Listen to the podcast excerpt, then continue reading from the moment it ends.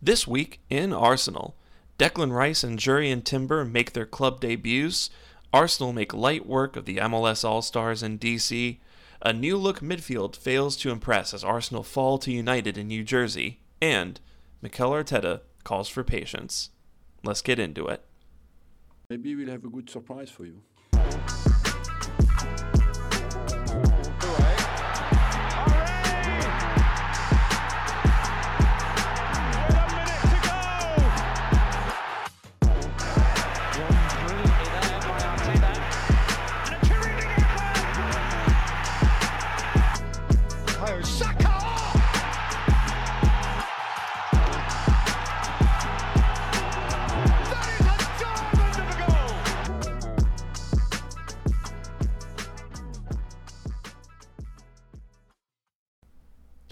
And welcome in to This Week in Arsenal, episode 22. It is July 23rd, 2023. I'm your co host, Sham, aka Casham Miro. That's an old Portuguese name that means kick the shit out of Arsenal players. And um, we're here to talk about, you know, a pretty disappointing 2 0 friendly defeat to Manchester United yesterday. Obviously, again, it's a friendly, so there's a cap on how disappointed you can be. But here to talk about that with me is Sash, who you can follow on Twitter at LT Arsenal. Sash, my friend, uh, it's just you and me today, and um, I'm I'm pretty excited for us just to, you know, to talk just the two of us. How are you doing?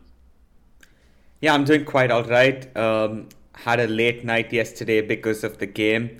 Was quite depressed after the game with how we played, even though it's just a preseason match and yeah, woke up really late. Typical relaxed Sunday. Um, and yeah, looking forward to the podcast, man. It's actually been a while since it's been just the two of us. So yeah, I think we have quite a bit uh, to catch on and really looking forward uh, to discussing not just the game yesterday, um, but also the way forward for us. And you actually went for the game earlier in this week, and we were uh, on. We were just discussing it on WhatsApp and it seems like you had a really good time against uh, in the match against the MLS All Stars in Washington. How was it? Like, how was the game, and how was the whole experience? Yeah, it was it, it, it was great. I mean, I'm always um, very humbled whenever Arsenal decide to come over to you know this neck of the woods, whether you know it was in DC proper this year or in Baltimore last season or you know they came they came to DC previously. Yeah, I want to say like four years ago. Excuse me. So it's it's always nice for to have them here, and um, you know because DC isn't. It's it you know it's a significant city. It's an important city in the U.S., but it's not the biggest city by any means. It's not even close. And um, yeah, it was it was just really lovely to have them here, and you know, I want to I want to shout out uh, Josh from DC Armory and Arsenal America and Arsenal themselves for you know just helping put together such a phenomenal experience for you know for the local Gooners here and all those who who came out from you know out of town to to be here as well. And you know, I met Frimpong from from Arsenal, and he's just as lovely in person as he is uh, in all the content that he makes. Uh, hopefully, you know, we can have him on the pod at some point in the future. And I met Lauren and Ray Parlour and took a picture with them. And, you know, I met some really, really um, lovely people as well, you know, gooners from all sorts of walks of life. And, you know, you, you, you and I were talking about this how, you know, in Germany, you kind of have that, that Arsenal community. Mm-hmm. And I'm starting to well not starting but you know i'm i, I kind of was reminded of of you know what we have here in terms of that kind of community as well. So yeah it was it was really lovely to spend a lot of time with people and meet some you know meet a bunch of new people and just enjoy the arsenal together. In terms of the match it, you know it was a lot of fun. Uh, like everyone saw a pretty straightforward 5-0 victory. Got to watch Declan Rice make his debut and Jurrien Timber make his debut. And I think it, it, it was funny because the stadium I think was filled with a lot of very devout gooners and then there were also a lot of people there who were either all star, like, uh, sorry, MLS fans or like more casual football fans. So the the two moments when the stadium was the loudest was when Folarin Balogun came on the pitch and when Declan Rice made his Arsenal debut, which I think the the significance of that was not was not lost on most people. So, yeah, all in all, just um, you know, a really lovely few days. Had a lot of fun at the game, and um, yeah, now now the next order of business is to go see one that actually counts in London. Yeah, absolutely, man. Like we should definitely catch a game in London together. Uh, by the way, but on your experience, it sounds like such an amazing day, and this is something that I was telling you as well. Like, what's amazing about this club is that you can just meet anyone who you don't even know, and if they happen to be an Arsenal fan, you just instantly like click and connect with them. And I think this common ground is something which is really powerful. And uh, you experience this at the Emirates as well. Like you, when you're at the stadium, you see fans from all walks of life all coming together to support the team that they love and this i think binds us all together. So yeah sounds like a really amazing day and also was a great game uh, to witness because obviously Declan Rice made his debut as you mentioned um, and Arsenal scored five goals and the goals were really good as well. So yeah seems like an amazing day and I'm really happy for you that uh, you managed uh, to experience that but now we have to get on to more depressing times, uh, and we start off with the game yesterday uh, against United.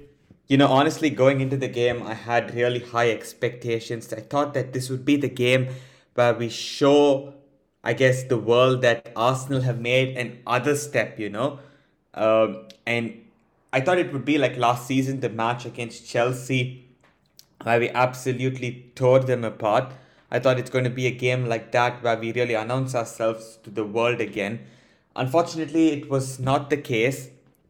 And I know it's a preseason game. I also know that Arteta experimented a bit with the team.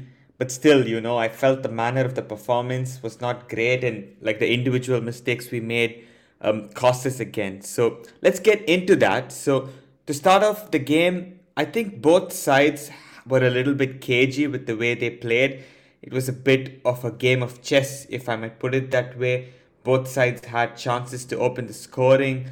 United, obviously, with Antony, who missed a pretty straightforward chance. Arsenal with Martinelli, who should have definitely scored, um, but we but he missed the target, and like he, then I think the rebound was saved by uh, Heaton. And I think it should have been probably 1 1 the score after like 25 minutes but obviously it was nil nil. And then United score from almost out of nowhere. Bruno Fernandes with a decent shot, which I think any keeper will save, and I think even Ramsdale saves it most of the time. Unfortunately, he makes a mistake, and it's 1 0 to United. Few minutes later, Gabriel misjudges the bounce, and Sancho's through on goal.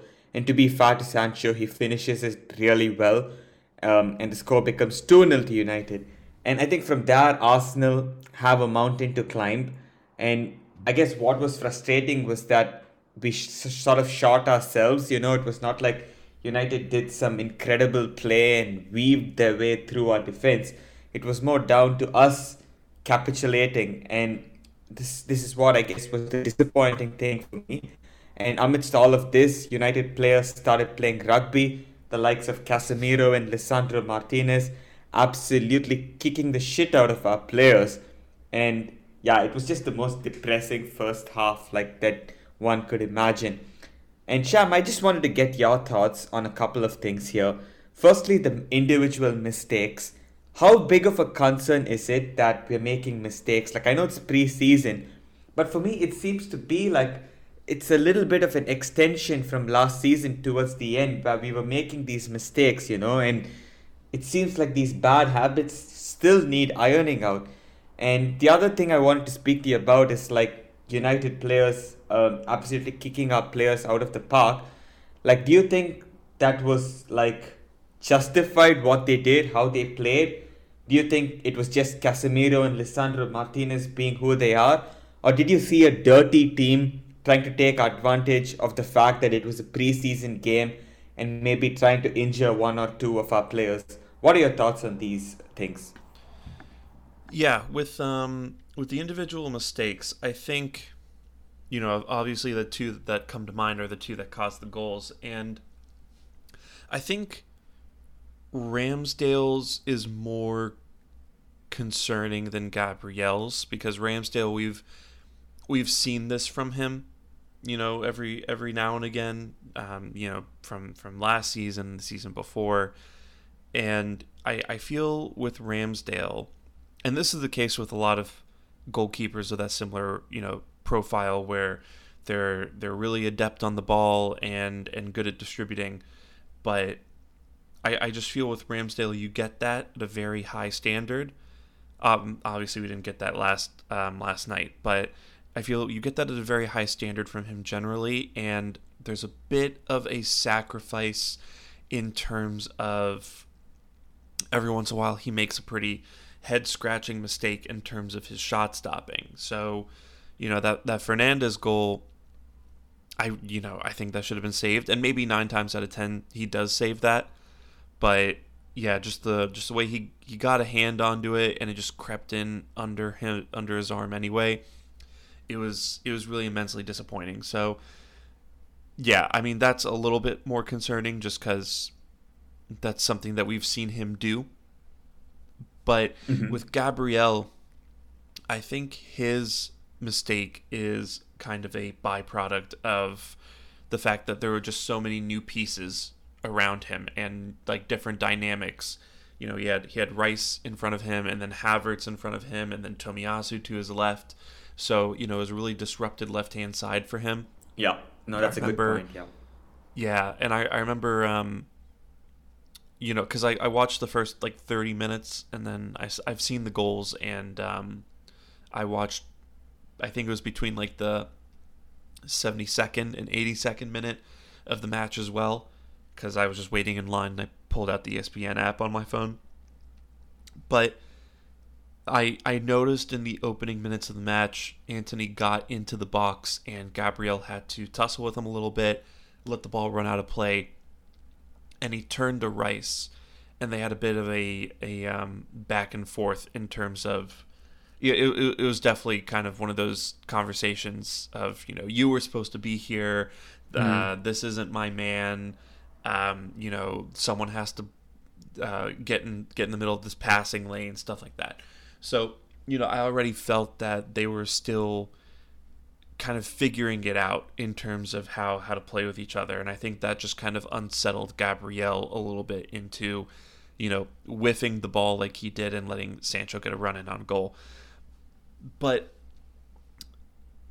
yeah I, and, and, and another thing with the individual mistakes I just think I think a lot of our players are very aware of our history with United and how you know we haven't we don't have the head to head stats against them that we that we wish we did. So, and I think generally just United are, you know, kind of the the image of a big club even if they don't play like it nowadays nowadays, but I think just that that badge carries a certain weight to it that I think um, makes Arsenal players a little skittish, frankly. And you know that's that's a very soft factory, but I I do think there's something to the fact that whenever we play United, even if it is a friendly, you know, we're playing United in front of 82,000 people, um, you know, on ESPN and uh, in front of the entire world, basically. And I think you know something about that just makes our players really um, anxious and you know really want to do well and just kind of um, you know just puts them out of sorts a little bit. So i think that's what happened in terms of the individual mistakes. In terms of you know united players trying to injure us i i really don't like playing other premier league teams in preseason. Not just because you kind of show them firsthand what you're working working on tactically, what your new personnel look like, but also because it just gives them that opportunity to to hurt you literally to um, you know to to go out and injure you, and that that might be a cynical way to look at it. And I don't think most teams step foot onto the pitch thinking, yeah, we're just gonna, you know, kick their most important player in the knee and and see what happens. But United are different. You know, United have Casemiro and Bruno Fernandes and Lisandro Martinez and Harry Maguire, and I think those four guys don't have that same level of respect for for their fellow professionals' well-being. To be frank, you know, I yeah, um, especially Bruno Fernandes. I I you know I, I think if we had a guy like Bruno Fernandes on our team, that would already be a disgrace. And if we made that guy captain, I, I think I would be ashamed because this is a guy who, you know, I've been watching for years now go around and rake his studs down the back of other players' Achilles. And he tried it, you know, last night. I saw him do it against one of our players. I think it was Odegaard. I'm not a 100% sure. Um, he tries to. It was Martinelli. Players. Yeah, I think it Martinelli, was Martinelli. That's that's yeah. what it was. Yeah, yeah. He tries to injure players, um, and you know he also tries to buy fouls and get people sent off with the most theatrical performances. Like I, I do not respect Bruno Fernandes, the man, one bit. And you know I think Casemiro is you know just that little bit too slow for the English game. You know, and he's he's probably past his prime at this point, and I think he tries to make up for that by just being a little bit more phys- uh, physical, a little bit more aggressive. I think Lisandro mm-hmm. Martinez just tries to kick people um, and and calls it defending. And um, Harry Maguire He's literally called the butcher. yeah, yeah. That's not that's not a kind nickname. People kept on you know calling him the butcher for United. Yeah, it's because it's because he racks up bodies. Um, and then Harry Maguire is just a big oaf, you know, and um, yeah, I mean that guy just doesn't know how to tackle properly, and somehow Gareth Southgate still still relies on him. But yeah, I just um, United United especially are a team that like I just don't want to play ahead of the season because that that team is full of assholes, full of cynical players who are desperate to show themselves as being better than Arsenal. They have Diet Heisenberg coaching them, who's desperate to to show up Mikel Arteta, and he keeps saying these weird things about us in in the media. He spent the back half of last season complaining about our about us not having injuries. Um, yeah, it's just it, it's a team that wishes us no goodwill, and that's the kind of team that I think, yeah, probably, even if they don't talk about it, I think there's an unspoken um, accord that they're going to try to leave one on us ahead of the season. So I don't like playing preseason matches against Premier League opponents, especially you know the actual rivals. Um, and and yeah, that's that's kind of a big reason why. But also that's just generally who they are. They're they're an aggressive, um, sometimes violent team, and yeah, I think we're just looking at another season where that doesn't get punished. No, absolutely. I think you absolutely hit the nail on the head, and I don't have much to add to all of this. But what I will say is that on a day like this, I miss Granit Xhaka a lot. Like yesterday, a two footed Xhaka tackle and him getting sent off uh, would have been amazing. I think yesterday was the day where I just wanted us to give it back to one of these United players. And I know people say you should not stoop down uh, to the levels of like your enemies. But I think yesterday was a day where I wish we gave it back a little bit. I think our players were playing like it was a preseason game a little bit within themselves. But I feel like yesterday was the day. If Granit Xhaka was there, a nice two-footed tackle on Bruno Fernandes, take the red card all day long. Honestly, like I was so annoyed because the that tackle by Lisandro Martinez on Saka, by the way, oh my god, that's like a leg breaker tackle. That's the sort of tackle that can have a player out for the season. And oh, I'm, uh, thankfully Saka's really strong guy, and he survived it. But I think if it was someone else on the end of that challenge, it might have ended up very differently. So yeah, thankfully there were no injuries. I think that's the thing I'm most happy about after yesterday. Like there were no like big injury concerns or anything like this, uh, considering how our players were constantly targeted. And yeah, we move on. We will obviously face United in September in the league. And yeah, I'm looking forward to some revenge uh, during that match. But yeah, there there was um a photo of Arteta talking to Lisandro after the game, and they were both smiling. But I just like to imagine what Arteta was actually saying was, you know, you better count your lucky stars that you didn't injure Saka today. Otherwise, otherwise I'm sending guys to your house. or maybe he was just smiling because he was like, "You should have joined us. Why the fuck did you go to United?" Like, he would have been yeah. so perfect actually for us in that inverted left back role that Zinchenko plays. Like, I think, I think as a player, he's really good. It's like it's just that yeah, and maybe I don't know. Maybe if he was playing for Arsenal and he was fouling some of these United players, maybe we also look at it a bit differently. uh, but yeah, I mean, like if no one likes our players getting targeted, and I guess we as fans we will always stick up for our players um, as we should. But after that first half, I think the second half was a little bit more flat. I think Arsenal had most of the ball as we were chasing the game in that second half. I don't think United had any big chances as such, but I think Arsenal could have scored on a couple of occasions. There was one interesting move in the second half where um, it was either Saka or Odegaard. It was from that right half space, clipping a ball, and Havertz makes a really well timed run Unfortunately, the ball is just slightly over his head, so he was not able to bring it down. But I think the second half, I saw certain things that I liked about what we could do. And I think this is something, I guess, for us to take uh, going forward um, into the subsequent games. But I guess also, on the other hand, one thing which slightly concerned me was the lack of decisiveness, which we will get into um, later on in the podcast. Arsenal obviously had few chances to score and they didn't take it. And Arteta said at the end of the game that we have to be efficient in the boxes. This is something he's been saying for a while.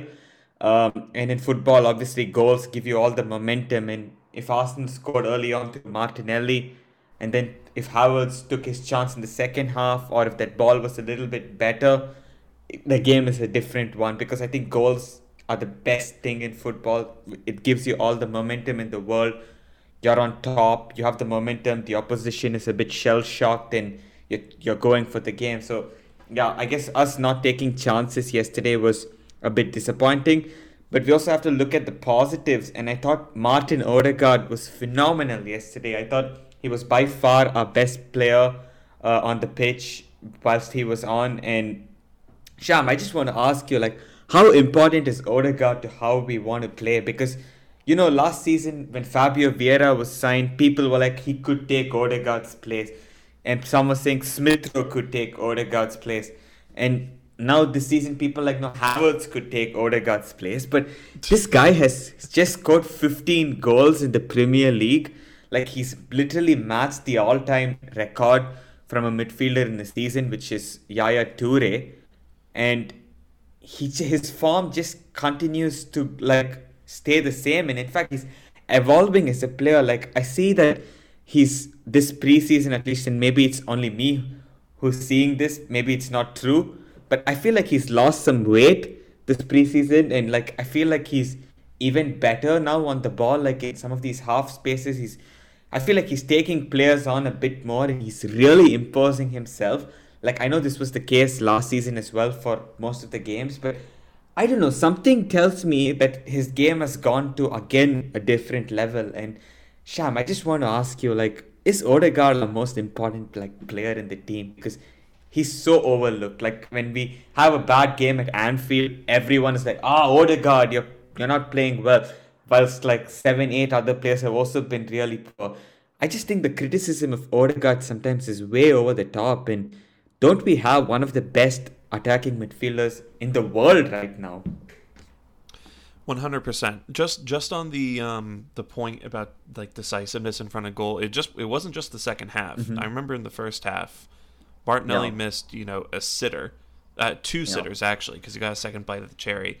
Um, yeah, yeah. And I felt that was a real turning point in the match, and that's that's that is I think my concern heading into the season is our efficiency Mm-hmm. in front of goal because we just we don't have guys who have that kind of track record, and maybe maybe Martinelli and Saka will make up for that.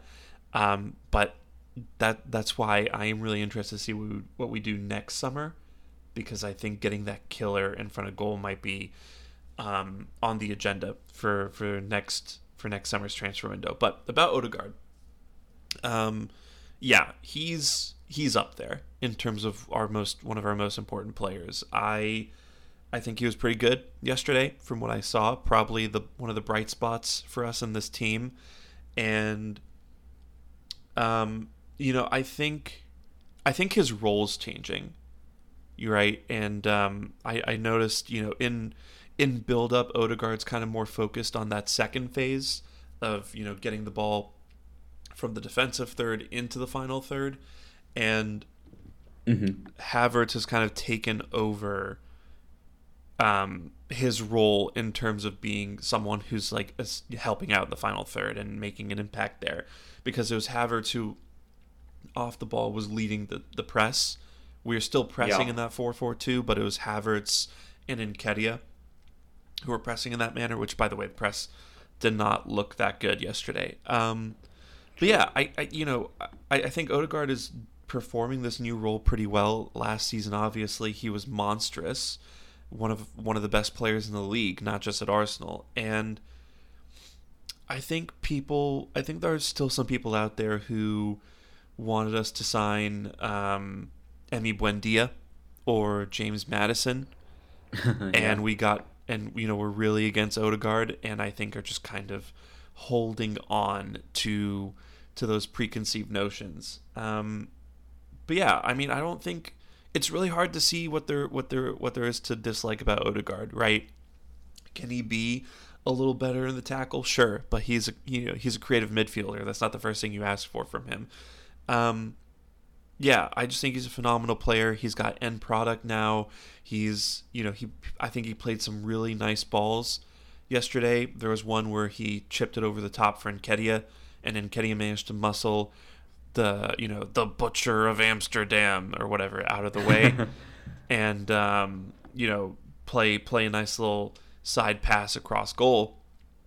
And um, I mean against against DC or I guess the MLS All Stars, sorry, he um, he had that really lovely you know pass over the top switch to Martinelli on the counter for our fourth goal. I mean he you know he's just um, he's a great creative player. I really love watching him. So yeah, um, I don't know why people get on his back. Although I do get a feeling that Havertz is going to be that guy this season. And um, yeah, I I'll, also there is one thing I do want to say about Odegaard, which is I think Arteta sees a bit of himself in Odegaard. You know, between him having that the number eight jersey, or excuse me, I think excuse me again, one second. Sorry about that. Early in the morning, but I think back to when Odegaard got the number eight jersey, and Arteta jokingly was like, "Be careful with that," um, you know, because that was his jersey number at Arsenal. And No, then, no, he, he didn't say it because of that. He said it because the greatest Arsenal midfielder in the history of the club and the history of the sport wore the number 8 jersey. And that guy's name is Sir Aaron James Ramsey. Um, wait, Ramsey wore sixteen, didn't he? yeah, but then he wore the number 8. So after Arteta retired, like in 2016, That's okay. the that's 8 what it went to. Ramsey. Yeah. Yeah, sorry. I will. I will forever associate Ramsey with sixteen. But yeah, yeah. I remember. Yeah, like the FA Cup final goal. Number 16, Aaron, Aaron Ramsey. Yeah. Yeah. Yeah. Well, so so it was also Ramsey's jersey, but you know, first and foremost, it was Arteta's, and um, you know, I think Odegaard getting the number eight jersey, getting the captain's armband, being like this, you know, um, James Cooper, strong, silent type, um, you know, that uh, Tony Soprano would like. Um, you know, his leadership style is more by example than by barking orders on the pitch. Mm-hmm. And um, yeah, I think Arteta just you know sees a lot of a lot of himself in Odegaard, and also in terms of his game, where we're going to see Odegaard playing a little bit deeper this season, which is you know kind of what the transition that we saw with Arteta, where he came in primarily as a creative midfielder for Everton, and slowly but surely kind of became more our, our holding midfielder. I don't think Odegaard's going to become a six, but he definitely is going to be sitting deeper and serving as more of that link between our six and our um, our front five. So, um, yeah, I, I think Odegaard's going to be one of our best players again this season. And if people want to get on his back, then I don't think it's because of the football that he's playing. Absolutely. I just think certain people, as you mentioned, they didn't want Odegaard to begin with and they just carry on with the agenda. But man, what a player. Like, oh my God. I think even towards the end of last season when things were going a bit difficult for us, I still think even against Southampton when things were hard, he scores the goal to make it 3 2, a really good goal. Even Newcastle away when things are going not so good for us, he's the guy that comes up with the goal and puts in a real captain's display. And even against Chelsea, when we go into that game four games without a win, he's the guy who scores uh, for us and puts in really good performance. So this notion that he disappears when the going gets tough is very harsh. And I think he's in fact one of the few players who actually drags this team out of like a difficult situation. And even back in the day, like 2021 April, when he had just come on loan, I remember we were 3 0 down to West Ham, and Odegaard absolutely pulled the strings and got us back into that game. And I think he's that sort of player, you know, who actually steps up in difficult moments. And yeah, I agree with you completely. I think this campaign is also going to be a spectacular one uh, from him, and really looking forward to see him continue to grow with us. And another positive yesterday, I thought personally, was Jurrien Timber. And I just think he has fit in really seamlessly into how we are playing he sort of mentioned it in his interview itself that like the style of play between Arsenal and Ajax is quite similar and as a result he has lesser adaptation required. Obviously the premier league is a different ball game and where the pace of the game is much faster uh, than the dutch league. But technique is technique no matter which league you're in. And what timber showed yesterday is that he's a player with phenomenal technical qualities I think the way he protected the ball was phenomenal. The way he offered himself up and build up and progressed the ball was really good. Defensively, I thought he read the game very well. And of course, Garnacho hardly had a sniff in that whole first half. And I think this was in part also down to Timber's positioning. And I thought he was really, really effective with the way um, he did basically everything yesterday. And this, I think, is a good thing for us because it's competition for places. Obviously, that right back slot for now belongs to Ben White, but Timber pushing White would be a really good thing, I think, for us because these are two quality options to have over there. And I guess this is what it is now for Arsenal. Like, let the best players play. It's important to have really good depth, and if there's injuries, to keep positions in the first 11. You, you want like a good plan B coming in. And I think Timber offers that not just for right back, but he strikes me as a player that can easily adapt and play at centre back, where he's obviously played in before uh, for Ajax and even for the Netherlands. And honestly, I think he could go down as like the bargain deal uh, of the summer for what he brings because like I don't know too many players that can do what he does. Play basically anywhere across the back line show really good composure even in that midfield area, like inverting. He obviously has a low center of gravity, which makes him, I think, capable of receiving the ball in any position on that football pitch almost. So, fantastic from Arsenal to actually get this deal done at the price that we did. And Sham, I just want to get your thoughts on the player. Like, what a signing he was because we've been crying out for a guy who can come in and fill in wherever required across the defense. And I think Arteta has got the perfect player to do this, don't you think? Yeah, when when Rohan was on here last episode, he called Timber, you know, pound pound for pound, or I mean, you know, kind of in terms of um, output to to spend, probably the best signing of the summer, just in terms of what we're getting for what we're paying. Yeah, and absolutely. yeah, and I, I think that's I think that's spot on because, you know, he's 22, but he he has this um kind of like this vibe like he has almost like this veteran mentality he looks very unfazed and um, Yeah. you know he's a big arsenal fan so you know he's going to give us all for the club but more importantly it just you know one of the things that Arteta and Edu and our recruitment staff have valued the most in players that we've signed during their tenures is versatility and Timber practically personifies that, right? He can he can play right back, and and within that, right, he can overlap. He can, um, you know, he can invert. One of the one of the first things he did in DC is he came on and immediately inverted next to Declan Rice, um, you know, so that they were basically the pivot, which I am, you know, I'm really rooting for that to be a thing because I think it'd be so fun but you know he can invert, he can overlap. He connected really well with Saka at times on the right flank against United. Um, he can play center back, and um, you know I think we might see him do that as part of a three, and then you know he can play left back as well. I'm not sure how often we're going to see that, considering we have like six options at left back these days.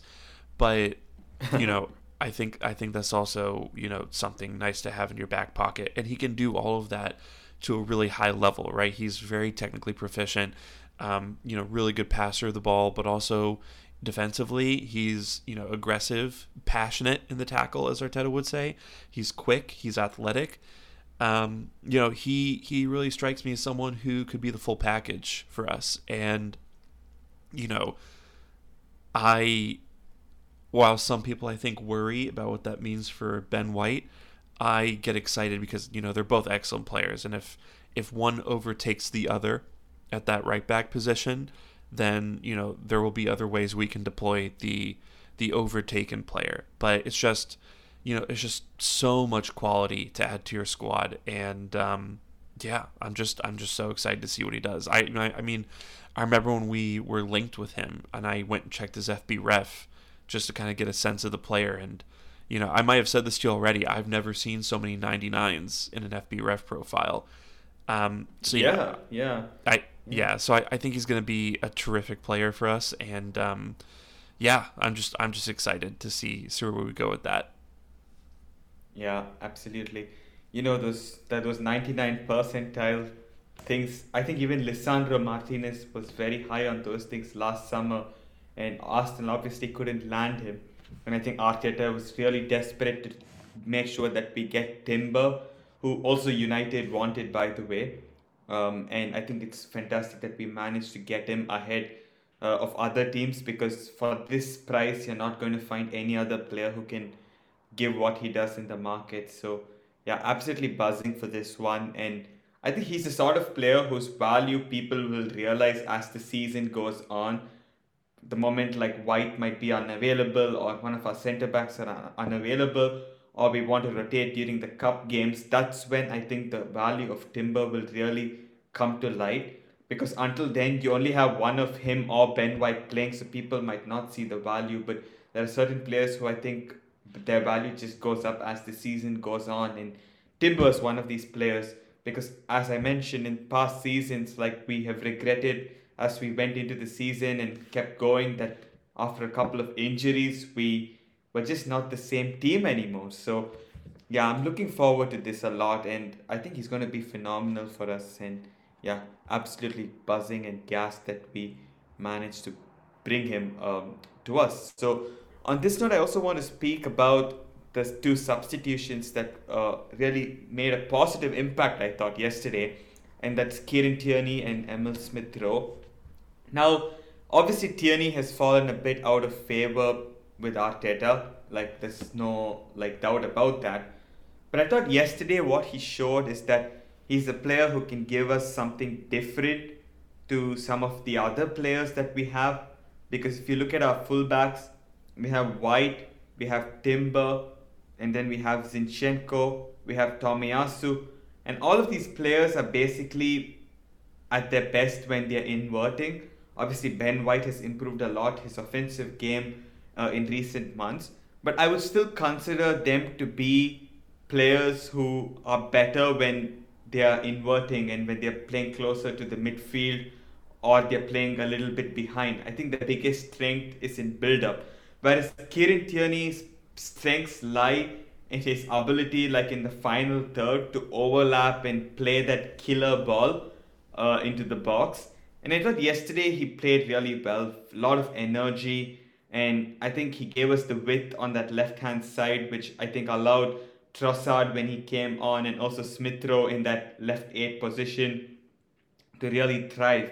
And Smith Rowe as well, I thought he looked really sharp yesterday and looked more like the Smith Rowe that we knew from a couple of seasons ago when he was our top scorer with like 10 goals, I believe. So, Sham, how important is it that players like Tierney and Smith Rowe, who were out of favour for Arsenal last season, come and really show that, hey, I'm not accepting my position or as being like this sub player. I want to really push those uh, in front of me. How important is it that they continue to perform in the manner that they're doing? It is massively important because, um, you know, I think there's avenues into, you know, kind of big roles for both of them in this team. And um, for, for, for Tierney, you know, I think obviously there's Zinchenko who can invert and is probably the best technical player on the team and you know, really good at controlling possession. And then you have Kiwior, who I think is showing kind of a propensity for playing a similar role. Obviously, not to the same level that Zinchenko does, but I think he can do it as well, and he brings some defensive solidity to it.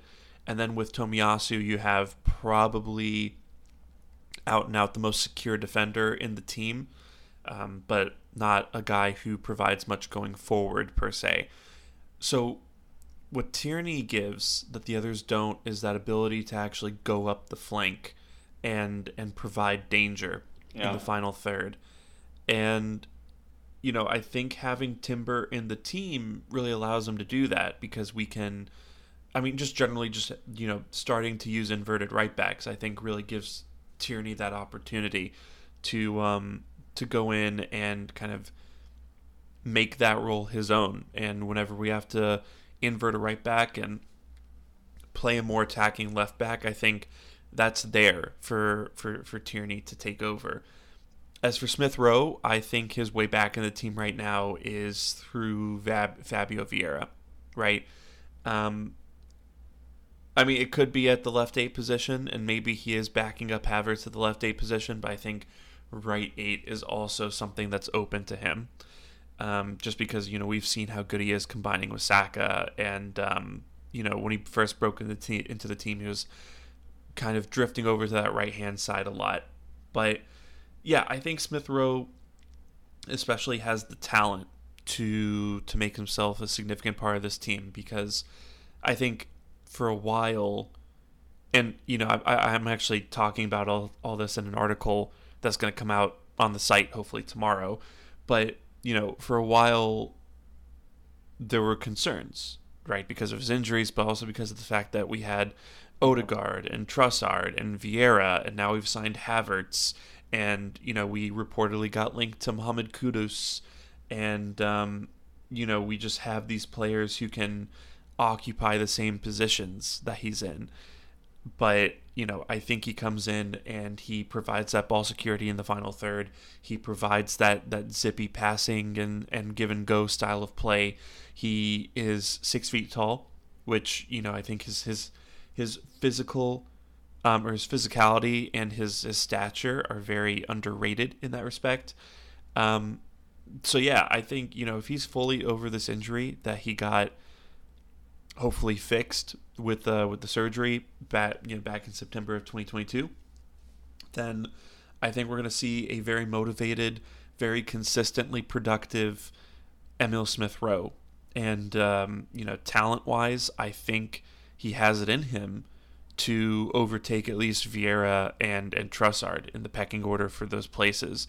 So yeah, I mean I think they both can can come in and be assets to this team. I I will say with with Tierney, you know, I'm just not sure if that's going to happen because I think mm-hmm. you do need a high level of technical quality in this team now and you know, again, I missed most of the game, but from what I saw when Tierney was on the pitch, um, you know, he just wasn't really providing that much in terms of in terms of his build up play and playing up yeah. the flank. So, um, you know, he does have his uses, but the thing about Tierney that I'm worried about is that eventually someone out of Kiwior and Zinchenko and um, and Tomiyasu, maybe even Timber, are going to do enough of that mm. of that kind of bombing up the flank style of play where maybe Tierney becomes redundant. But um, mm. we'll see. I think he was fine yesterday, but definitely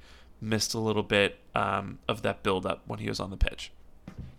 No, absolutely. Like I thought yesterday he was fine also because uh, with the of the way we were set up, you know, um, I think we had players in the in that half space like Trossard and Smith Rowe who were dropping deep and picking up the ball. So I think for Tierney it's a question of if you can give him the conditions to do what he does best and that's still a question mark whether our system can afford that. So yeah. it'll be quite interesting to see because there's not been much reported interest in Tierney. Like I know there was talk of Newcastle a couple of months back, but it's really not led to anything. So it might be interesting to see if he might actually end up staying. And if he does end up staying, it'll be quite intriguing to see how Arteta uses him. But I also want to now get into some of the negatives uh, from yesterday's match. And for me, the first thing that I felt didn't really click was the midfield three of Declan Rice, Odegaard, and Kai Havertz. Personally, I felt that part of it was down to the fact that they've never really played together, like in against a decent side.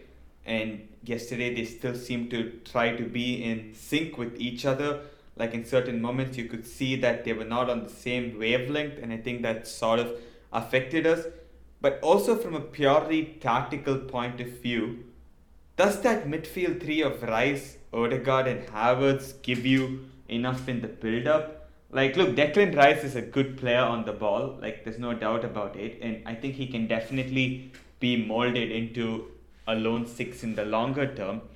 But immediately for now I'm not sure about the practicality of having him in the sixth role with two number 10s or two pure 10s in front of him because Havertz as well doesn't really give you much in the build up. Like his best actions are towards the final third when he's making those runs uh, into the box and his clever movement in between the lines. And I think Odegaard as well, if you involve him too much in the build up, I think there's a disconnection between him and Saka if that happens. So even Odegaard's best actions come in that right half space when he's closer to Saka is. And obviously Arteta tried to use Timber in a more inverted sort of role. Uh, and I guess the thing is Timber and Rice have hardly played together as well, so there's a bit of a disconnect there. So I just thought all in all that midfield and our build up yesterday was a total mess. And this is not a slight on Declan Rice, who I think is going to be a phenomenal player for us. But it's more down to the fact that Arsenal have not really deployed this sort of system in a long time. Because throughout last season, the system that we played entailed Xhaka, Partey, and Odegaard. And the thing with those three is that you have two players in Partey and Xhaka who are what I would consider behind the ball players. I think Xhaka showed last season that he has more about him even ahead of the ball in, in the final third, and fair play to him for reinventing himself and doing what he did. But I still think that is a huge jump to go from Partey, Xhaka, Odegaard to Rice, Havertz, Odegaard. Like it's just completely changed everything in midfield. And whilst this might work in the longer term, Sham, surely we cannot start with this midfield three going into the season. And I personally think we should play Partey, Rice, and Odegaard to begin with, and from there look to evolve to whatever we can evolve. So my question to you, Sham, is firstly, what are your thoughts on the midfield situation, and where do you think Kai Havertz fits in? Because I'm not sure that he is the left eight that we need or we want. He could be that, but I still think that might take some time uh, to implement. Just interested to hear your thoughts on this. Yeah, I think. Um, I mean, I'm not. I'm not overly concerned at the moment, but I think what we saw yesterday was just a bunch of guys who had never played together, again up against United in an 82,000 person stadium, which, um, yeah, I mean, I, I think it was just very disjointed, and people didn't really know where to be. Again, the press was not good. I there's a clip I saw earlier where um, United have the ball in their third, and Havertz runs up to press, and then you know Yeah. Saka and Odegaard and um, and Martinelli all kind of hang back, and um, you know it was it looked like Havertz is trying to press three guys on his own. Um, so yeah, I mean I think just a lot of things weren't really working that day, and I understand the idea in theory, right? And I, I, I like it where you have Rice playing the six, and then you have the right back inverting, and then you have, you know, probably like a Kiwior or a Tomiyasu on the left to kind of provide that defensive solidity um, for Havertz. And then ahead of those three players, you have Odegaard and Havertz, and Odegaard obviously dropping a little bit deeper and functioning as the the second phase midfielder. Um, so yeah, I like the idea in theory, and um, it's just I think it's going to take some time. I think Arteta's going to persist with it. Um, it just for me, it's not about how we how we line up at the start of the season. I think it's how we line up the next play next time we play United. Um, but yeah, I, if we play Rice, Odegaard, Havertz against Forest, then I'm not going to be too surprised. I think that is at the end of the day the midfield that Arteta's going for. Maybe you know, maybe it'll be Timber inverting, maybe it'll be White inverting, maybe it'll be Partey inverting from right back. We'll see. But I think that three that we started the game with, I think that's what the end goal is for Arteta this season. So it's just a, it's just a a matter of hammering out the finer details there. In terms of Havertz, I think his position is as a left eight, but it's going to be a much different style of left eight than we saw with Xhaka, right? I think Havertz is effectively going to function as more of a second striker at times, um, where he's going to, you know, pick up the ball and progress it, uh, either by carrying a little bit or by, you know, playing it out to the wing or playing it out to, to Odegaard.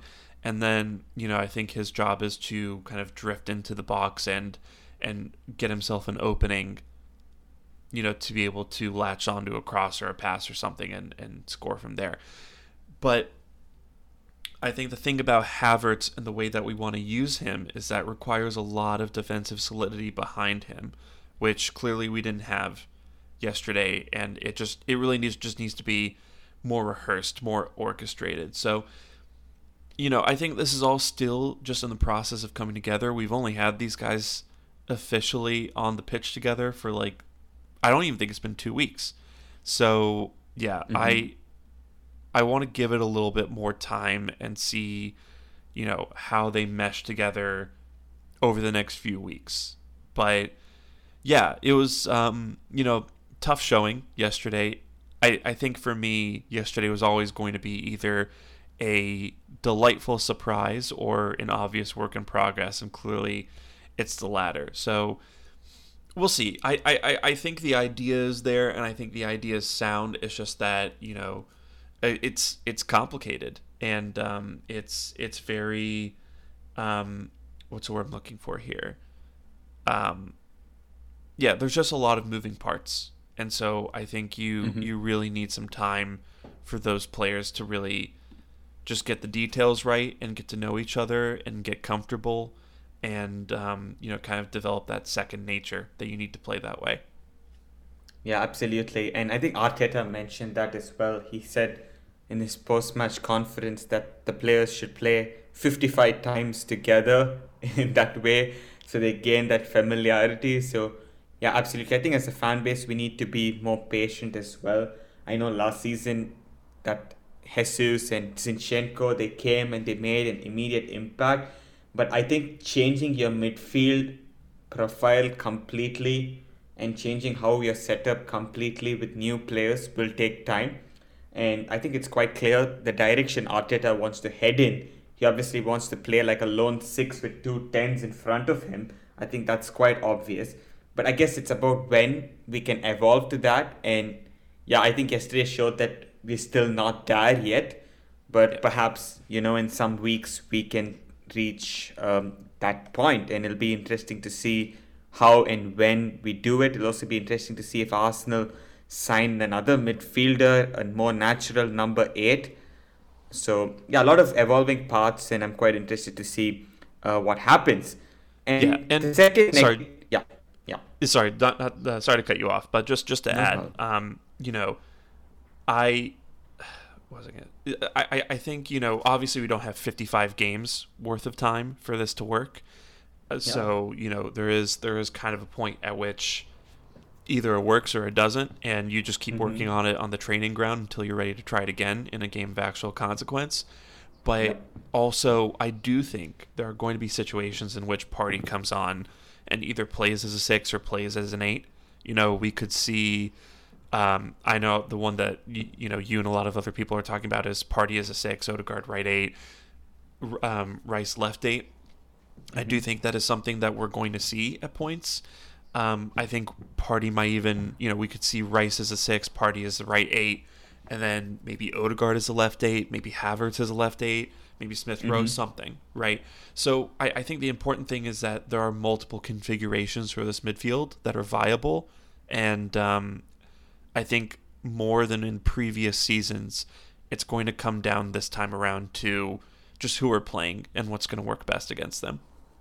Yeah, no, absolutely. I think this is something which is a really good point that we have to probably adapt a little bit to our opposition. And previously, we didn't have the tools to do it. We had limited depth and we just had to play the same midfield. But I guess, like for example, if we go away to Anfield or go away to the Etihad and you want more protection, you probably play Partey and Rice together in that midfield to make yeah. sure that they um, protect the back four. But maybe if you're playing, let's say, um, Forest at home, with all due respect, maybe in a game like that, you can just play with one defensive midfielder and two uh, tens in front of him. But it'll be interesting to see how Arteta does it and how he manages and rotates the squad because this is one thing that a lot of people criticized him for last season, myself included. So now that he has his players, I'm quite intrigued to see how he rotates and manages uh, the team. And yeah, be it'll be very very uh, it'll be very stable. I'm sure in a few weeks' time once the players have gelled together.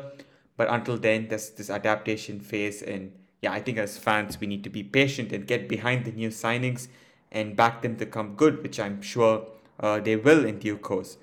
My other negative that I wanted to speak about was something we already touched upon briefly on the lack of decisiveness. But I wanted to speak to you more on the striker situation. Like yesterday, Arteta chose to start Eddie Nketiah. I think he was decent, but the thing is, like with Eddie, like his hold up play is okay. His finishing is good, but not elite. I wouldn't say it's elite and I think his movement is good. And what I see in Eddie is just like a decent to good player. But is that what Arsenal need, Sham? Like, we also have Flo Balogun, who, by the way, didn't get a kick in yesterday's game at all. Uh, and he looks yeah, like he's going to be sold. Yeah, he's. He, it looks like he's going to be sold, and he's on his way out. Would you also sell Eddie and just look to bring in a striker who is really complete? Or maybe play Havertz as like the rotational option for Jesus and buy a new midfielder. Like, how would you go about this? Because personally, like, I've always been someone that defended Eddie a lot. I always have been a big fan of him, his character, his attitude, and all of these things. But is he the guy you want as your plan B striker when you're trying to compete with Man City, who have Haaland, who have Alvarez? Uh, I think I don't know. I think for what we wanted last season, he was fine. We want like I think last season Champions League football was the objective. We obviously exceeded that. But this season we're going to be in the Champions League. We're going to be playing Bayern, the Barcelonas, the maybe we even face Man City in the Champions League, which is going to face all these elite teams in Europe, Real Madrid, and all of these teams. And something tells me that we should sell both of our strikers, you know, and just buy someone who is polished, who's like strong, tall, athletic, can finish, gives us something completely different to what uh, Jesus does. So, Sham, how would you go about this slight dilemma, if I might say so? Yeah, I mean, I think it's um, I think it's pretty clear at this point that we're selling Balogun, and you know, it, it, it makes sense as to why, right? You know, he he's coming off surely what's going to be one of the best seasons of his career with uh, with Reims, and he just became the face of you know one of the most recognized national teams in the game, uh, a national team that's going to host the next World Cup. There's you know there's a lot of money, a lot of marketing rights in that, so you know Balogun's something of a cash cow right now. He might be our most valuable asset to sell, to be honest. You know, out let me rephrase that actually. He's the most valuable asset that we'd want to sell right now. And um, mm. yeah, I mean, if if we are talking about like player quality, then yeah, I would love to pick Balogun over over Nketiah and and keep Balogun at the club. But I think unfortunately, when you spend two hundred plus million in a summer, you have to balance the books a little bit. And so I think unfortunately, Balogun is going to be sacrificed to make that happen. Um, but with Nketiah, I think this is going to be Nketiah's last season at the club.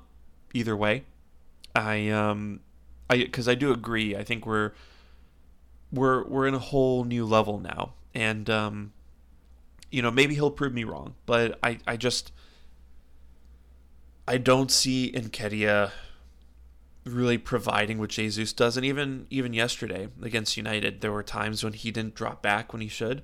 There are times when he dropped back yeah. and the ball just bounced off him or you know some one of the defenders dropped back with him and got the ball off him. And you know, I just don't think he he don't he doesn't replicate what Jesus does enough to to the point where I'm overly comfortable with him being our 2nd mm-hmm. choice, and I don't think he is, to be honest. I think mm-hmm. I think Trossard is still our second choice center forward, and um, yeah, I don't know. I you know I I just I, I like Eddie. I think he's a really good player, but his his style of play just has never really seemed to fit in at Arsenal and how we want to play. So I think what's going to happen is he's going to play this season. He's going to be fine, but maybe not as good as we needed him to be. And I think next summer you know we're gonna decide that we well i think next summer again we're gonna try to make like a, a you know big name striker our marquee signing. But i think at the same time Nketiah is going to decide that you know he needs to go start somewhere. So yeah i think that's the situation with eddie. It, in terms of um, whether i'd sell him in addition to balogun i think you could. I don't think i don't even think you need to replace him if you sell him. Mm-hmm. because you know, you have Jesus, and then you have, you have Trossard, and then you have Havertz, and then even Martinelli, I think, is now in that center forward pecking order. So you've got some good options there. I would sell Nketiah and maybe sign a wide player. But mm-hmm. yeah, it's it, it's one of the more interesting decisions that Arteta's making going into the season, and maybe it's just because you know we basically rebuilt our midfield and we signed Timber so there just isn't enough money in the bank to, you know, bring on another striker. Yep. Um, yep. But yeah, but we'll sorry see. to cut you off, but what sure. other positions would you sign? Like, since we can't buy a striker, if Arteta also said that we're still looking at players, like if opportunities arise. So, is there a specific position that you personally would look at? Like right now, as the squad stands. Yeah, exactly. Uh I don't think we're signing a midfielder, and I don't think we need to sign a midfielder unless we sell Partey. Mm-hmm. And um, talk about that has cooled recently. So I think we're still interested in a right sided forward, it sounds like. So I think that's where we're going to try to go. I think it's really interesting that we didn't even bother going for Moussa Diaby. Um, yeah, but I mean the right the right winger market is a dumpster fire right now. So, yeah. um, yeah, let's see. What, I, I but I do think that's that's the that's the position we're looking at, and I think that was the idea when we mm.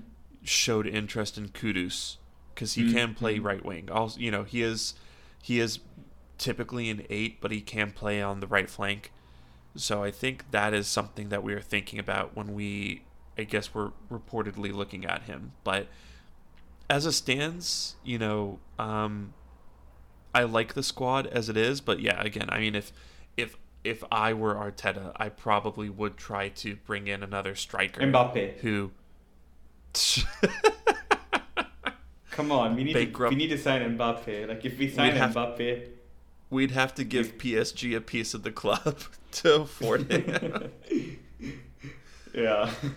yeah. I mean, listen, I I I honestly no, I can't even bring myself to say I love Mbappe. I think I mean Mbappe is the best player in the world, but I, I just think he uh it, it this would all be about him once we signed him, and I just don't think that's compatible with us as a team. I mean, if he so. wins us the Champions League and Premier League, he can show all the ego he wants. He can come to train whenever he wants. just yeah. win us the Premier League and Champions League. but no, I, I, mean, on a serious note, like I would love for Arsenal to bring in a player like that at some point in the future. You know, who it's like it sends like tremors across the footballing world that Arsenal actually pulled off a deal like that and I think from an attraction point of view, like we can attract that player. I guess it's about finances and how you tie it into the culture, as you mentioned. But yeah, it's something interesting. I think I think another thing on Balogun is um, Carl Carl Anka. It's Anka Anka. I think it's Anka. Carl Anka from yeah, the uh, athletic journalist, right? Yeah, yeah. He did a mm. tifo video recently where mm. he was talking about Balogun and he mentioned at the top of the video that the athletic you know their their their data visuals department had kind of come up with this this stat um that how do I put this? You know how like on FBref like it shows you like the 10 players most similar to whoever you're looking at? Yeah. Yeah, so the Athletic had something similar and one of the one of the 10 players, or I guess the player most similar to Harry Kane right now was Folarin Balogun. Oh my god, um, wow. Yeah. And I think that's interesting. And, and and for me personally, I think that would have been enough to make me keep Balogun at the club and see what we can do there. But I think this is also just down to Balogun being kind of impatient, frankly, and and you know really backing himself to want to go start somewhere, which you know I get, but um, you know, at the, at the end of the day, um, that's probably going to mean that he goes abroad and starts somewhere else that's not Arsenal. So, um, yeah, I think I think we're kind of in limbo at the moment in terms of our backup striker, which you know there are worse places to be. So, um, yeah. we'll see what happens, but I think Nketiah is really going to have to step it up if um, if he wants to fit in at the level that we're trying to play at. Yeah, yeah, yeah, absolutely. I cannot agree more.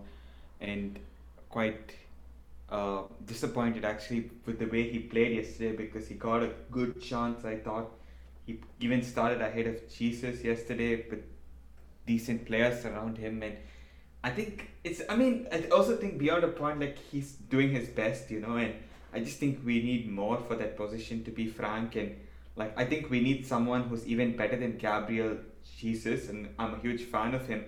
But I think Arsenal can do even better, and I would like us to bring in, bring in that centre forward who's going to be really decisive and win us games the way Haaland did for Man City. Because I genuinely believe, I know Haaland didn't score in the final of the Champions League, but I just think that his presence and his decisiveness in front of goal is probably the defining factor behind City winning the treble last season versus them not being able to do it in the seasons before.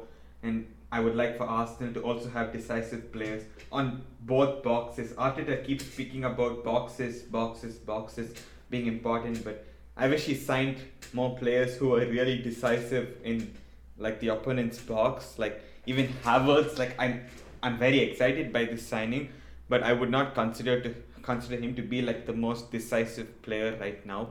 So yeah, I think we need to bring in players who are ruthless, who just smash in the chance when they get one. And I guess this is the challenge for Arteta um, and the scouting team. But I think this yeah. is a good point uh, for us to close part one of the podcast. Um, it's been a very fascinating discussion on not just the game, but also our squad building and what um, the future holds for us. The second half of the podcast is going to be around listener questions. So we will be back with the second part of the podcast with the listener questions right after this. Stay tuned.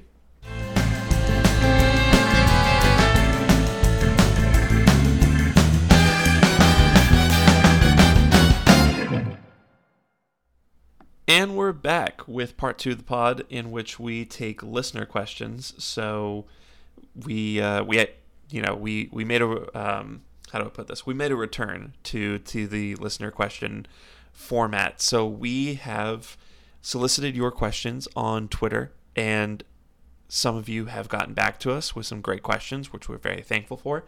And um, Sash, do you want to take the first listener question, or shall I? You go ahead, my friend. Okay. So this first listener question comes from. Sorry, I'm just pulling it up real quick. All right, the first listener question comes from Zach at Zach Martin 02 and he asks, "Do you think Tierney will have a bigger role to play next season? If so, how do you think Arteta will use him?" Uh, so so I think I think Tierney will have a slightly bigger role. I don't think he'll have a big role to play this coming season just because you know again there's so many people in that left back position who frankly offer more than Tierney does.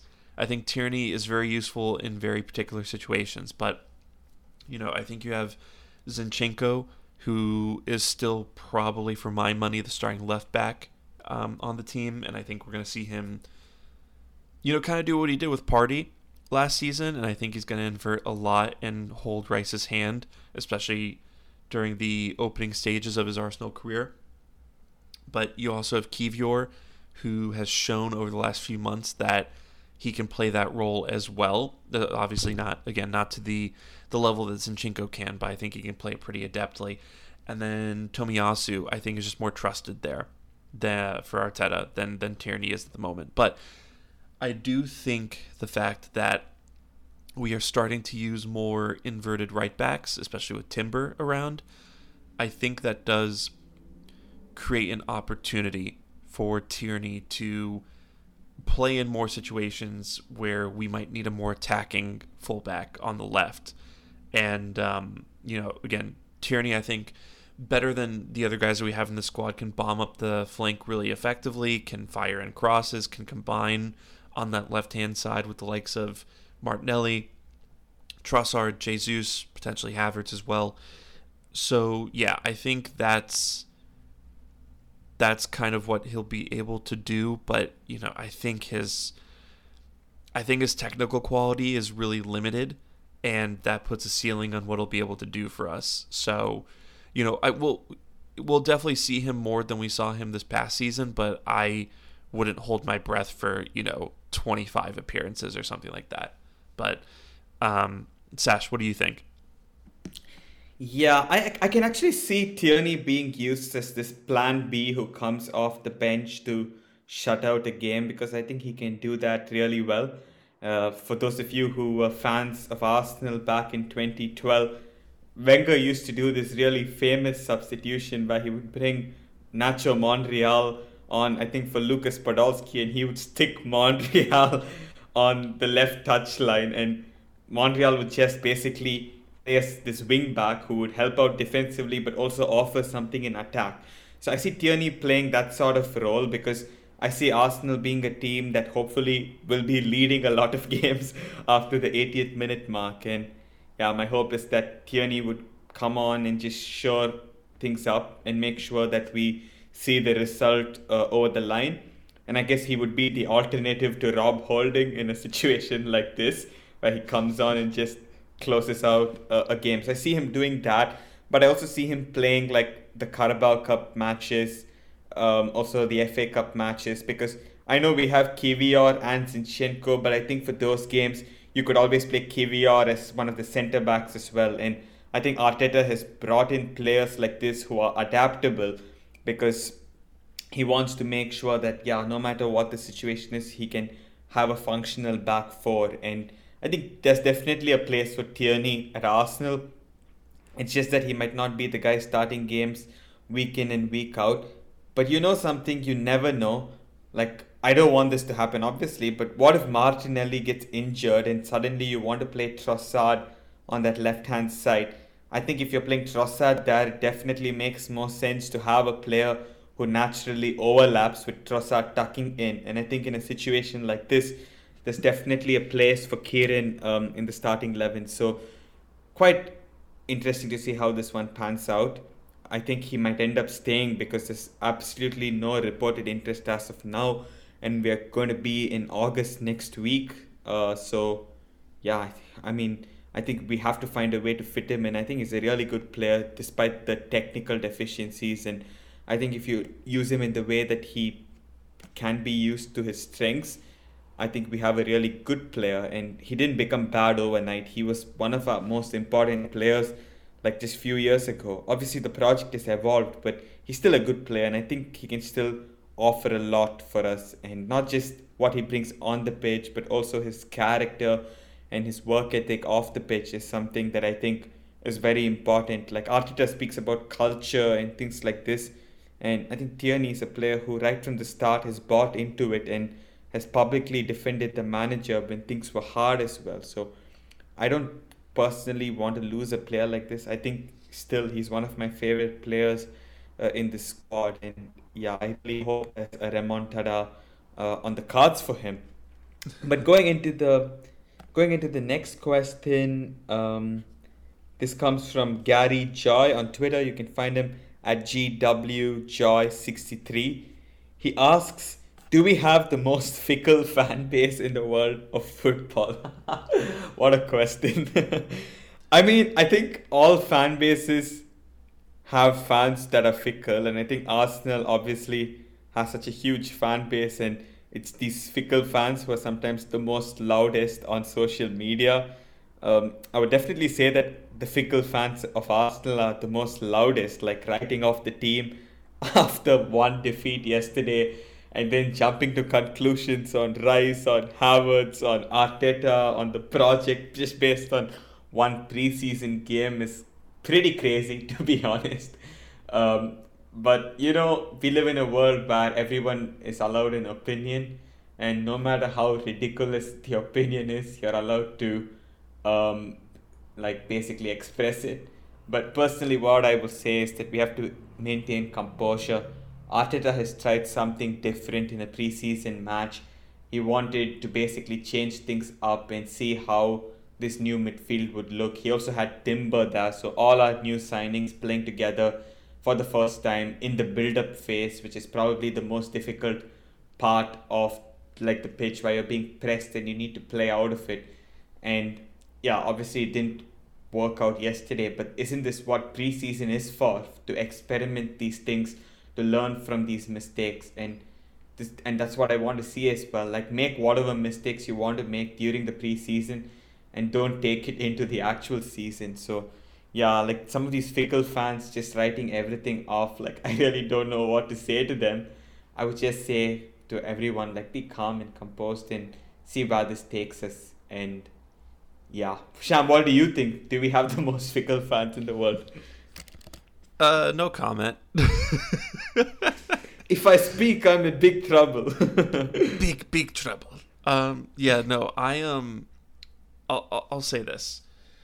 Um, well, okay, I'll, I'll I'll give a little bit of tough love first, and then I'll be nicer. But we are, you know, back in the big time, right? We we competed for the title. We're in the Champions League. We have broken the English transfer record. You know, this is it. We're in the limelight. And I've seen people freak out that Manchester City placed a low bid on a player that we are interested in. I've seen people freak out about signings not being announced fast enough. I've seen people freak out about a friendly now and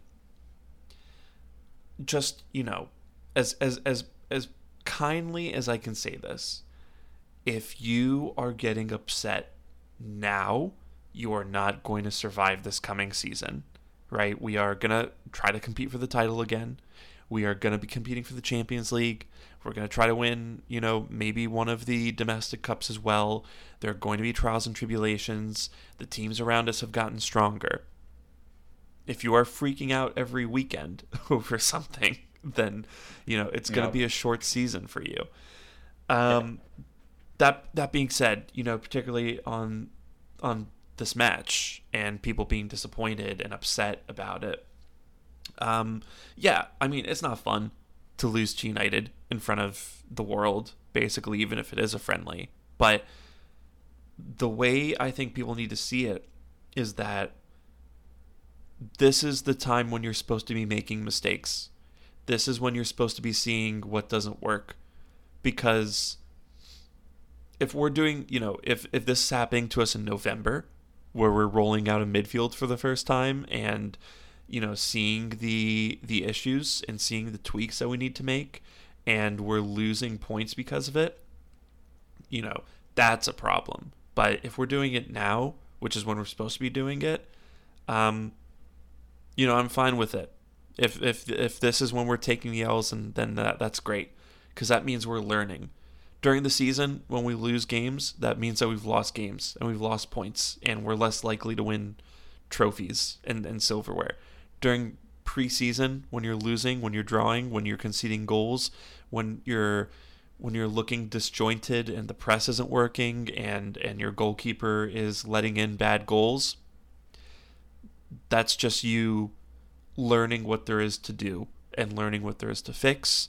And and just progressing as a team. So, you know, I think it's just important to take this on the chin and hope that Arteta and the rest of the coaching staff and the players learn from this experience and and figure out what they need to do to come back better next time. So, um, yeah, that's that's um, that's all I have to say on the uh, on the question. I think um, I think yeah, I think people just need to kind of relax a little bit and and remember that you can't win them all, and things happen, and that there are other good teams out there that are occasionally going to give you trouble. So That's a uh, very yeah. mature response. Yeah, I don't. Well, I mean, I'm getting older, so I don't really have. um, I don't have the constitution to be panicking about things anymore. Um, you know, that's just. I'm not going to last too long if I keep doing that. So, Yep, um, yep.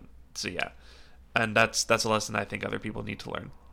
Um, my, I think the next question I'll take here is from Hemesh R at Hemesh187.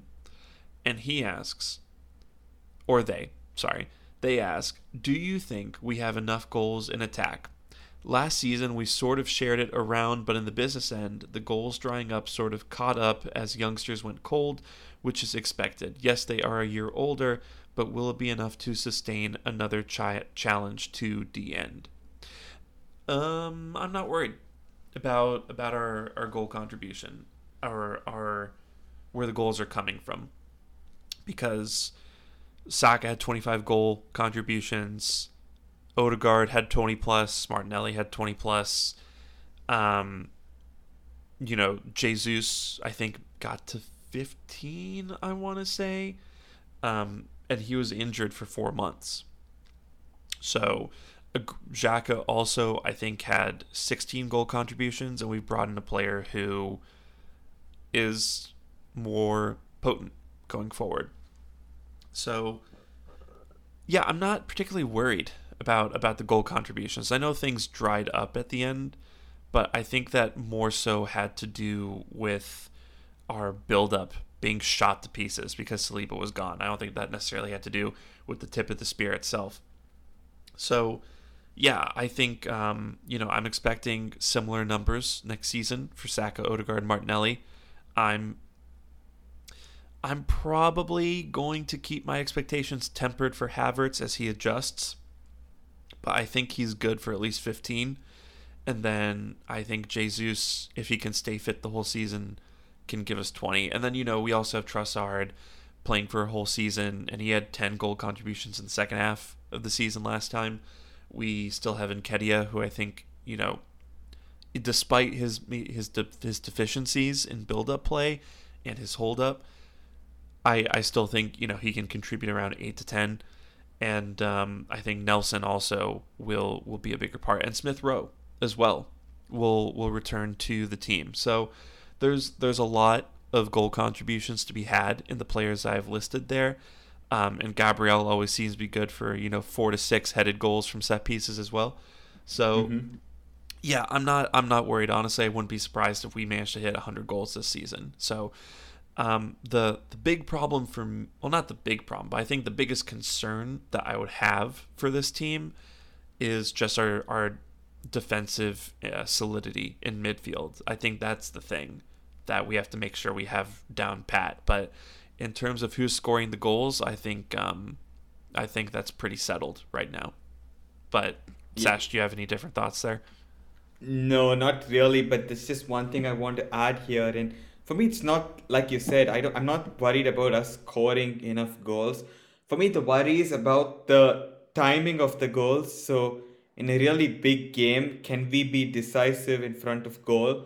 Because we have players, I think, in our team who are not always very decisive, and I guess it's in these crucial moments of the season, like when you're say in April and you're competing for the league with City, and let's say you're playing I don't know, it can be Southampton at home or it could be Liverpool away. Can you take your chances in those games when you get it? Can you be ruthless and finish when the going gets tough? In a crunch Champions League knockout game against Real Madrid in a quarter final, are you going to take the chance that you get? These are the things that for me are a concern because I feel like we still are missing that one player who can absolutely take the one chance he gets I'm not sure we have that player. I think Martinelli is our best finisher, um, despite his misses yesterday. But I think he's our best finisher. I think Saka has improved a lot. I think Gabriel Jesus. I know he scores a lot, but he also misses a lot, and I think that's a little bit of like lack of reliability in that regard because he went like three months without scoring, and then he goes on a run where he scores a few, and then he doesn't score a few, and he like I don't know. I, I personally would still prefer a striker who's absolutely ruthless and finishes and buries that one chance that he gets. I think Smith Rowe coming back, if Smith Rowe could add some goals, that would be massive for us because I think he's a really good finisher as well, who has a real sniff, I guess, and smell for where the goal is. And if he can get back to his levels from a couple of years ago after his injury and whatnot, I think that can also help us. So yeah, I think there's some hope in our team. Smith Rowe, especially coming in, might I think change things up, and maybe a more confident Kai Havertz might finish chances better than he was like recently at Chelsea. Um, and yeah, I think even Fabio Vieira, if he gets the chance and if he gets the confidence, I think he's another player who is really decisive actually in the final third. I think his struggles have been in other positions, uh, other areas of the pitch. So we have some players who can do it, but I still think yes, that one centre forward who can finish and take the chances. I think we are missing that, and even if that's not addressed this summer, I'm sure it will be addressed next summer. But yes, that's my only concern, I guess, going into uh, the season. Now, the last question is actually related to the player we were, I was just speaking about, Fabio Vieira. It's a very interesting question. It comes from uh, Semperfi Arsenal on Twitter, and he asks, "Do you think Vieira needs a loan because he looks devoid of confidence?" It's an interesting question. I personally think he doesn't really need a loan. I think he's sort of acclimatized to the team. Like he's been here for a year now. He's been a part of this preseason. So I think for him now, I think it's his make or break season. Such is the competition. Like I know it's only second season and he's still a young player. But there's Odegaard in that position. There is Havertz who has been signed. There's Smith Rowe who can play there. There's Trossard who could play there. Now people are saying like Declan Rice can also play in that left eight role. And on top of this, people are also asking for like a new signing. And then there's this whole links with Kudus who can play right wing but also down the middle. So the competition in that area is fierce, you know. And rather than making Fabio Vieira like escape this competition and be like, no, you won't play. What I would do personally if I was the coach is I would tell Vieira like this is now or never for you this season. You have to show what you're made of and you have to fight for your place. And if you're good enough to be better than all these players I just mentioned, you will play. But if you're not, you need to be moved on. And I think that's what we also want as fans that healthy competition between players. And the sport is ruthless, you know, like if you're not good enough, you get shipped. But I think from a high performance culture, that is a good thing. And having Vieira compete with all of these other midfielders, I think will do him a world of good as well. I think pressure can either make or break you. And I think for Vieira, it's about him really believing in himself and looking to push himself beyond like his limits. I know at the moment he's not doing so good, like his confidence maybe might be affected, or maybe he's just not fully in the rhythm because it's pre-season. But I want to give him this season, give him this season to prove himself, and it need not even be in like crunch Premier League games he will get chances to play in the cup competitions. And Sham, I know I've told you this before as well, like earlier on in the season. Like I don't want us to win the cup competitions next season. Like I want us to win the Carabao Cup. I want us to win the FA Cup, yeah. And whatever competition we are in, I want us to win it. And for that, we need a big squad and we need the players within the squad to be at it when they get the chance. And I think that is what Vieira will be judged on if he can play a crucial role in our Carabao Cup and FA Cup matches and really show everyone that he has stepped up, I'm sure he will get the chances in the Premier League as well. So for him, it's just about pushing himself beyond his levels because he's such a talented player and it would be a real shame if he didn't make it at Arsenal because aged like 21 he was topping the assist charts in Portugal and he even showed glimpses of what he can do last season. Like his ball striking is phenomenal. His final third play, I think, is probably the best in the team. And I know this is a very controversial take, but the other day I put out a tweet asking fans if there was one player in the final third you wanted to play that killer pass, who is that player? And personally, I picked Fabio Vieira because I still believe that his final ball is the best in this team. And if he can improve the other elements of his game, how he receives the ball and build up, his defensive intensity off the ball, and to find a way to cope with physicality despite not being so physical himself. If he needs, if he can figure out these elements of his game and improve, I'm sure he will be a real asset for this team uh, for the years to come. But what I will say is this: this season for me is make or break for him, and yeah, let's see what happens. But Sham, do you have anything to add to this? Yeah, I, I really agree that this is a make or break season for Vieira. Um, you know, I think last season you could kind of write it off as him needing to get adjusted to the Premier League and having to, you know, kind of um, uh, acclimatize to the physicality that maybe he didn't encounter in the Portuguese league. But you know we're this is you know we're approaching the end game for the for this project. I think I'll put it like that. And um, you have to be ready. You have to be sharp. You have to contribute. And if you don't, you're out. So, you know, he has Smith Rowe coming for his position. He has, um, you know, potentially. I mean, he al- he already has Odegaard ahead of him. He has potentially maybe Trossard who could take his position. Um, you know, there's there's a lot of guys. I actually I think Partey might also be competition for that right eight at some point in the season, depending on how you know, we line up and who are playing. I just think Vieira has so much potential about him, and we've we've seen those glimpses of quality, right? We've seen those great, um, Yep. you know, final balls to Martinelli. We we've seen that that goal he smashed in against Brentford, but hmm it's he needs to put it all together now and you know i i would be lying if i said i wasn't concerned. I'm not ready to raise the alarm just yet but you know i just think there's so much competition there and he seems so shot for confidence and that penalty really summed it up for me where he just blasted it above the bar compared to everybody else who you know slotted it home.